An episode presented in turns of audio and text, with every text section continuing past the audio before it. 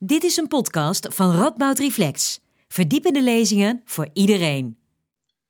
Hoi, welkom bij Radboud Reflex at Home. Nu velen van ons aan huis gekluisterd zijn, maken we digitale programma's die je verder laten denken in tijden van corona. Ik ben Chille Tempels, ik ben programmamaker bij Radboud Reflex. En in deze aflevering ga ik in gesprek met universitair hoofddocent ethiek en filosoof Marcel Becker over de impact van corona-apps op onze privacy. Nou, want de afgelopen weken ontstond daar best wel veel ophef over. De overheid is voornemens een app te ontwikkelen die gaat registreren wie er met wie in contact is geweest, om zo de verspreiding van het virus tegen te gaan. Nou, nobel streven zou je zeggen. Maar verschillende wetenschappers en maatschappelijke organisaties sloegen ook alarm. Er waren grote twijfels over de mate waarin de privacy van de burger beschermd werd. Nou, na een weinig succesvolle appathon is de minister nu terug naar de tekentafel. Maar daarmee zijn die privacy issues helemaal niet van tafel. Dus de vraag rijst: heeft de overheid eigenlijk wel een goed beeld van wat privacy is?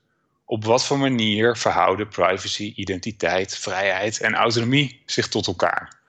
En hoe wenselijk is het dat ook grote techbedrijven worden betrokken bij de ontwikkeling van zo'n app? Nou, daar gaan we het over hebben, samen met Marcel Becker. Marcel, superleuk dat je wil aanschuiven. Zo'n ontwikkeling van zo'n app is, uh, hoi, zo'n ontwikkeling van zo'n app is als ethicus die zich bezighoudt met uh, digitale ethiek, uh, denk ik spannend. Maar om maar meteen met de deur in huis te vallen, waarom is het zo moeilijk om privacy goed te regelen bij de ontwikkeling van zo'n app? Ja, dat blijkt inderdaad verdraaide moeilijk. Ook moeilijker dan aanvankelijk werd gesuggereerd. De eerste dag nadat de minister dit idee van die privacy-app had geopperd, werd er in de Tweede Kamer gezegd: ja, dan moet het wel volgens de privacywetten. En de bescheiden minister zei: ja, we doen het volgens de privacywetten. En daarmee leek het eigenlijk vrij eenvoudig te zijn. Maar ja, daar blijkt toch wat ingewikkelder te liggen. Maar waarom? Sorry. Ja, want inderdaad, de AVG, dat, dat, ik zou denken, je hebt toch duidelijke richtlijnen, er zijn wettelijke kaders. Het, het is niet een kwestie van een vinkje zetten en dan, dan ben je er? Nee, helemaal niet. Nee, de AVG is een vrij nieuwe wet. Een vrij nieuwe wet in een tijd ook nog dat we met technologische ontwikkelingen te maken hebben die nieuw zijn en die zich ook heel snel weer verder doorzetten. In die nieuwe wet komen allemaal begrippen voor als uh, doelbinding, bewaarbeperking en weet ik wat voor ja, lastige juridische begrippen, die er door de wetgever wel overwogen ingezet zijn, maar die nou moeten geïnterpreteerd worden naar hele nieuwe situaties. En zoals ik zei, nieuwe technische ontwikkelingen. Die interpretatie kost tijd en moeite. En dat maakt dat privacy nu niet iets is van de orde, dat gaan we even regelen. Hmm. Maar tegelijkertijd is het natuurlijk wel een van de, van de kernwaarde die in onze moderne digitale samenleving omarmd wordt. Ehm, hoe kan je daar als overheid dan toch handen en voeten aan geven? Is er een bepaald uh, manier waarop we privacy kunnen begrijpen dat we daar wel iets mee kunnen? Of is dat alsnog praktisch onmogelijk? Nou, ik denk dat de afgelopen weken hebben aangetoond dat willen we dat goed begrijpen, dat we privacy op de, zou ik zeggen, ingewikkelde manier moeten begrijpen. Op de eenvoudige manier privacy begrijpen is dat je zegt, privacy heeft te maken met gegevens en ik bepaal welke gegevens ik in mijn handen heb. Dat kan het individu dan voor zichzelf bepalen en privacy is dan precies die zelfbepaling van het individu. Maar als je even verder kijkt, dan zie je dat privacy heeft gewoon heel fundamenteel te maken met wat ik zou willen noemen onze identiteit. Wie wij zijn. De gegevens die om mij heen cirkelen bepalen hoe andere mensen tegen mij aankijken. De gegevens die om mij heen cirkelen bepalen waar ik toegang toe heb. De gegevens die om mij heen cirkelen bepalen uh, hoe andere mensen bij me naderen en op wat voor manier ze toegang tot mij hebben. En wat ze van mij kunnen willen. Dus privacy draait om wie wij zijn en hoe wij naar buiten toe ons willen uh, doen voorkomen.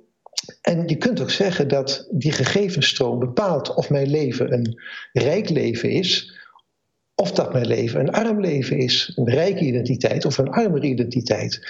En dat staat allemaal op het spel in dat privacyvraagstuk. En die ingewikkeldheid ervan moeten we onderkennen voordat wij, en pas dan kunnen we goed gaan nadenken over privacy in het corona-app-tijdperk. Ja, dus, dus we, moeten dat, dat, die bredere inkadering van het begrip, die moeten we meenemen hierin. Maar um ja, dan vraag ik me toch af hoe, hoe, we dat dan kunnen doen. Want ik bedoel, als het inderdaad gaat over hoe, hoe ik mijn eigen leven vormgeef en hoe mensen naar mij kijken en misschien hoe, hoe ik mezelf percipieer op basis van data.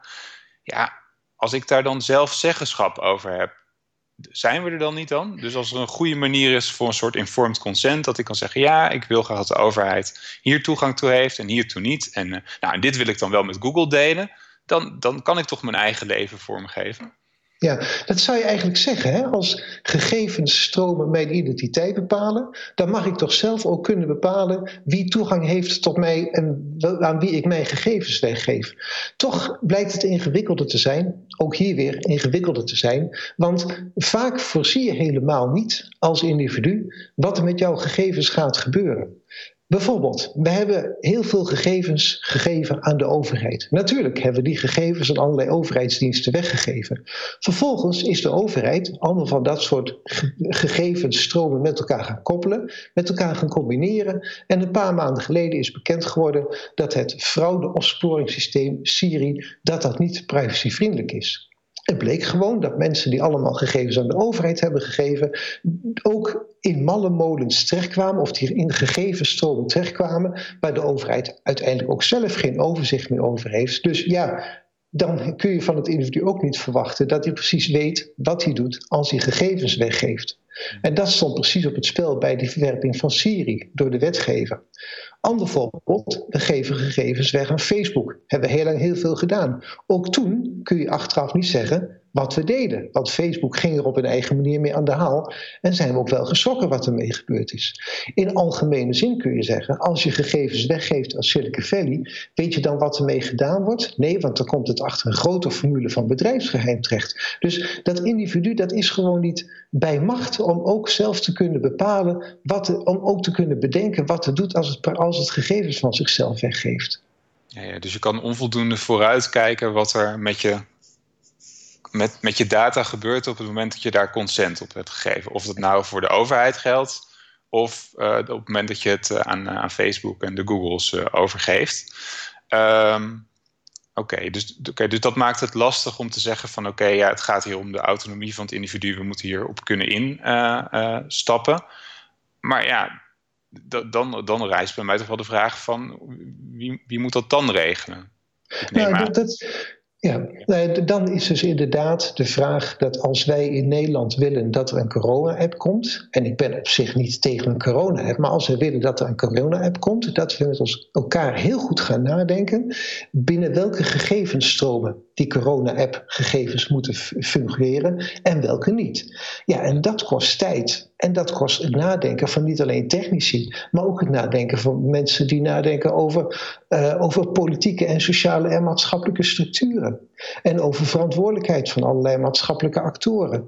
Dus dan moet je met z'n allen in de samenleving nadenken, zo'n corona-app, welke gegevenspatronen accepteren we daar wel en welke gegevenspatronen accepteren we daar niet in. Maar dan kun je niet zeggen, als het individu de toestemming voor geeft, dan is het verder wel goed wat er met die gegevens gebeurt, want dat klopt niet. Nee, ik geloof dat je nu eigenlijk twee, ik zie hier twee dingen in. Dus aan de ene kant kan je zeggen van, oké, bij die ontwikkeling moeten we dus misschien niet alleen op de technici varen, um, maar betekent dat dat dan ook dus, dus wie moeten er dan nog moeten er dan meer mensen bij betrokken worden dan op dit, tot op dit moment gebeurd is bij de ontwikkeling van de corona-app? Ja. ja, en dat vind ik ook wel mooi dat je langzamerhand ook een verbreding van de discussie hebt gezien aanvankelijk werd gezegd rond die Appeton, laat technici een paar weken erna denken en dan is het voor elkaar. Nou, recentelijk is er al een hoorzitting in de Tweede Kamer geweest, waarin ook mensen uit, uh, sociale, uh, uit, uit, sociale wetenschap er iets over hebben gezegd. En dat doet ook gewoon recht aan wat technologie sowieso is. Technologie landt altijd in de maatschappelijke context. Technologie is wat dat betreft niet sociaal neutraal. En technologie is wat dat betreft ook niet bepalend hoe het in een samenleving gaat. Het is juist de interactie tussen de techniek en de samenleving die, uh, die, die, waar het om draait. En op die interactie moet je greep krijgen.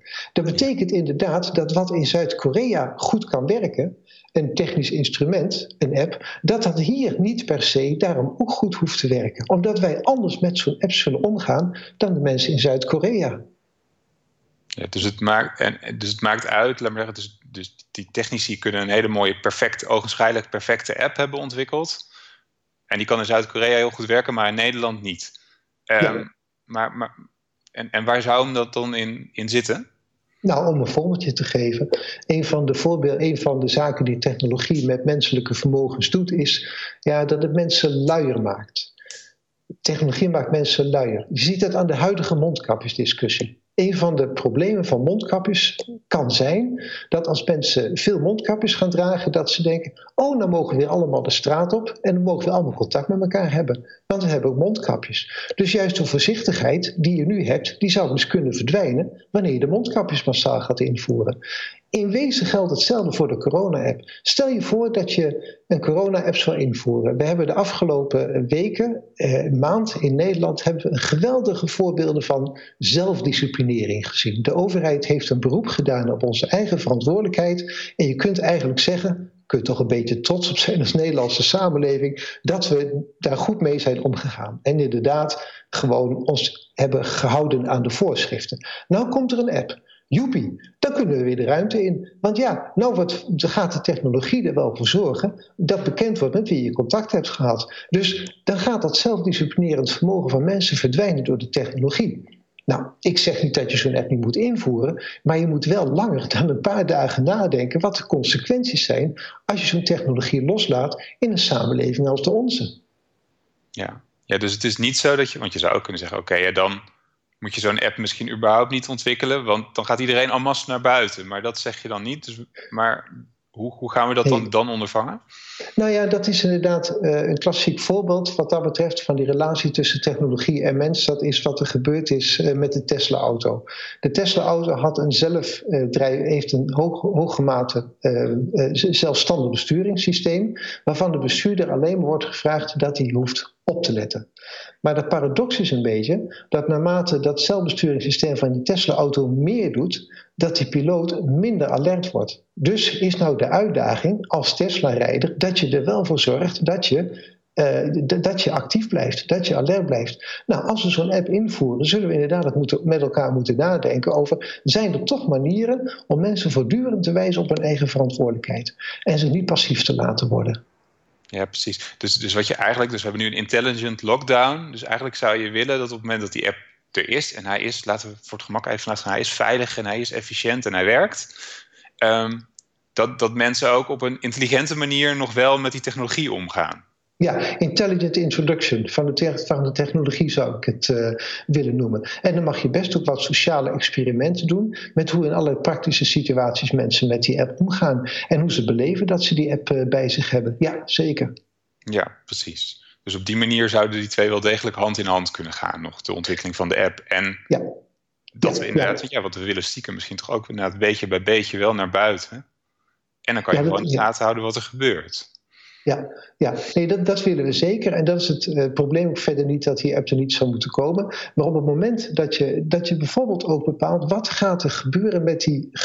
wat, gaat, wat wordt van iemand verwacht op het moment dat hij weet dat hij met besmette mensen in contact is geweest. Met wie moet hij dan contact opnemen? Wat wordt dan van iemand verwacht dat hij aan zelfdiscipline vervolgens gaat, uh, gaat opbrengen. Nou, dat soort zaken moet, uh, zijn de, de, de, de, de, verwachtingen die je voor mensen hebt en wat er met, met die gegevens van die app gebeurt. Is dat iets wat tijdelijk is en daarna weer wordt teruggedraaid? Of ja, eh, hoef je niet aan tijdelijke maatregelen te denken. Nou, dat soort, laten we zeggen, sociale doordenkingen mhm. bij de introductie van de nieuwe technologie, daar moet je gewoon heel reëel in zijn. Ja dat moet wel degelijk meegenomen worden in die afweging, inderdaad. Um, nou, daar liggen nog, volgens mij liggen daar nog een hoop dingen. Een van de, van de punten waar mensen zich inderdaad wel druk over maakten, en waar we het net ook al even over hadden, van oké, eh, die, die, die app gaat allemaal uh, data verzamelen over waar we lopen en of we met elkaar contact komen. Uh, wie moet daar nou toegang toe hebben? Ik kan me voorstellen dat ik dat zelf moet hebben. Nou ja, misschien de overheid. Maar hoe ver gaat dat? Nou, in ieder geval uh, mensen zelf, transparantie voor de mensen zelf. Maar ik ben ook niet bang om uh, bepaalde overheidsinstituten daarin te vertrouwen. we hebben de afgelopen tijd, hebben we, ja, de RIVM is in de tijd van het stikstofprotest wat het nieuws geweest. Maar we hebben de afgelopen tijd toch gezien dat we ook op de deskundigheid van een instituut als het RIVM grosso modo durven te vertrouwen. Nou, zo kunnen er ook andere overheidsinstituten zijn waarvan je accepteert dat die tijdelijk beheer van dat soort data hebben. Waar ik aarzelender over zou zijn, is wanneer je die data ook in internationale verbanden laat meegeven of als je naar Silicon Valley zouden kunnen gaan.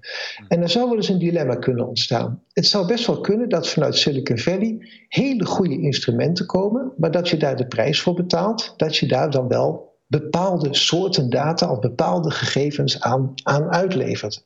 Misschien dat we wel moeten kiezen dan voor een wat minder perfect systeem, maar dat we daardoor wat minder afhankelijk worden van de Silicon Valley giganten dan dat we een zogenaamd helemaal perfect systeem heeft, wat dan vervolgens wel in een sociale context moet goed moet uitwerken. Maar goed, maar goed een sociaal, een, een, perfect systeem, maar waarbij we wel onze, ja, onze een stukje van onze identiteit uitleveren aan de Silicon Valley giganten, waar we al zo vreselijk veel aan hebben weggegeven. Ja, ja dat lijkt me dat een reëel risico op het moment dat je met private partijen uh, in zee zou gaan, dat je, dat je die controle mist. Um, tegelijkertijd kan je zeggen, ja, maar in hoeverre is, is de overheid bereid om een dergelijke uh, uh, datastroom op een gegeven moment weer uit handen te geven? Want ik kan me best voorstellen dat, laten we hopen dat we op het moment uit deze crisis komen en er komt een nieuwe griepepidemie. Nou, dat de overheid dan zegt, verrekt, we hebben die corona-app nog, die kunnen we nu ook weer inzetten. Ja, dan heb ik nog altijd liever dat de democratisch gekozen overheid in charge is dan dat bepaalde bedrijven in charge uh, zijn. Maar mhm. inderdaad is wel een van de grote vragen die gaat ontstaan op het moment dat wij allerlei datastromen hebben en dus ook allemaal kennis van gedrag van mensen. Ja, gaat dat niet na verloop van tijd op een andere manier ingezet worden dan het oorspronkelijk gebeurd is. En het speelde bijvoorbeeld, wat ik daar straks bij Siri heb genoemd, speelde dat eigenlijk al. Dus mensen geven hun gegevens weg aan bepaalde gemeentelijke diensten en plotseling bleken ze in koppelingen ook in fraude detectiesystemen voor te komen. Dat was helemaal niet de bedoeling. Mensen geven hun gegevens weg om de coronacrisis te bestrijden. Over een tijdje denkt de overheid: hé, hey, met dit kleine griepje kunnen we ook aan de slag met deze gegevens. Als duidelijk is wat die app is, welke gegevensstromen ermee gemoeid zijn, nou dan zou het me wat waard zijn als dan ook wettelijk werd vastgelegd waarvoor ze wel en waarvoor ze niet, en door wie ze wel en door wie ze niet dan eventueel nog een keer ingezet kunnen worden. En dat ligt in het principe doelbinding van de AVG besloten. Maar dat zouden we bijna vergeten in een soort van verleiding die er is, als die gegevens er zijn. Nou, dan kunnen ze wel massaal ook voor andere doelen gebruiken. En die verleiding is groot. Maar privacy heeft wat dat betreft ook ja, te maken met een soort zelfdiscipline in het beheer van de gegevens. Ja, ja, precies. Dus op die manier kan je daarmee omgaan. Wat ik me nog afvroeg was, de minister zei na zijn persconferentie van inmiddels eh, twee weken terug, zei hij van ja, maar ik, ik geloof nog steeds wel in die app. Die gaat er gewoon komen. Um, maar Marcel, geloof jij ook in een app die dan inderdaad wel privacy gevoelig is of voldoende voldoet aan de, aan de eisen die we daar of die de experts staan zouden willen stellen? Ja, nou ja, ik hoop dat, dat gelovige ministers, dat, mag voor mij wel, maar dan moeten ze wel in de goede dingen geloven. Ik, zou, ik ben niet in de positie om bij voorbaat te zeggen dat zo'n app onmogelijk is. Of dat vanwege, privacymaatregelen die app er niet zou moeten komen. Het zou best kunnen zijn, die corona, coronapandemie die is enorm ontwichteld voor de samenleving, dat we bepaalde concessies gaan doen aan privacy om, uh, om, om toch maar die epidemie beheersbaar te kunnen zijn, te, te, kunnen houden. Wie weet welke kant het uh, opgaat. Maar zolang als we die discussies met elkaar transparant en open blijven voeren, nou goed, dan zijn we er allemaal bij terwijl het, uh, terwijl het gebeurt. En ik heb liever een overheid die, zoals de afgelopen weken, de afgelopen weken gebeurd is, transparant is en faalt, dan een overheid die zogenaamd succesvol is achter onze rug om. Dus ja, dat we dat inderdaad, dat ze daar in ieder geval open over zijn van hoe die ontwikkeling gaat. Ja, um, ik denk dat dit al best wel veel grip geeft op de zaak. Um, we gaan zien hoe die ontwikkeling verder gaat. Um, als je de overheid misschien één tip zou willen geven nog, want ze zijn nu nog in dat ontwikkelingstraject. Wat moeten ze in ieder geval doen om die bezwaren rondom privacy en vrijheid uh, enigszins weg te nemen? Brengt de technici en de sociale wetenschappers met elkaar in gesprek. We hebben in Nijmegen universiteit een prachtig onderzoekscentrum waar technici en sociale wetenschappers samenwerken. Dat kan hartstikke goed samengaan. Dat moet de overheid juist in deze thematiek ook gaan doen. Dat lijkt me een eh, heel goed advies. Um, Marcel, heel erg bedankt en fijn dat je, dat je hierbij wil zijn bij deze aflevering. Um, nou, voor u, voor u thuis, vond je dit nou interessant en ben je benieuwd naar meer van ons? Kijk dan vooral op onze website www.ru.nl/reflects en volg ons op sociale media. Daar vind je alle informatie over de verdiepende lezingen van Radboud Reflex en over onze meer recente online programma's van Radboud Reflex at Home. Dit was het voor nu en tot de volgende keer. Tot ziens.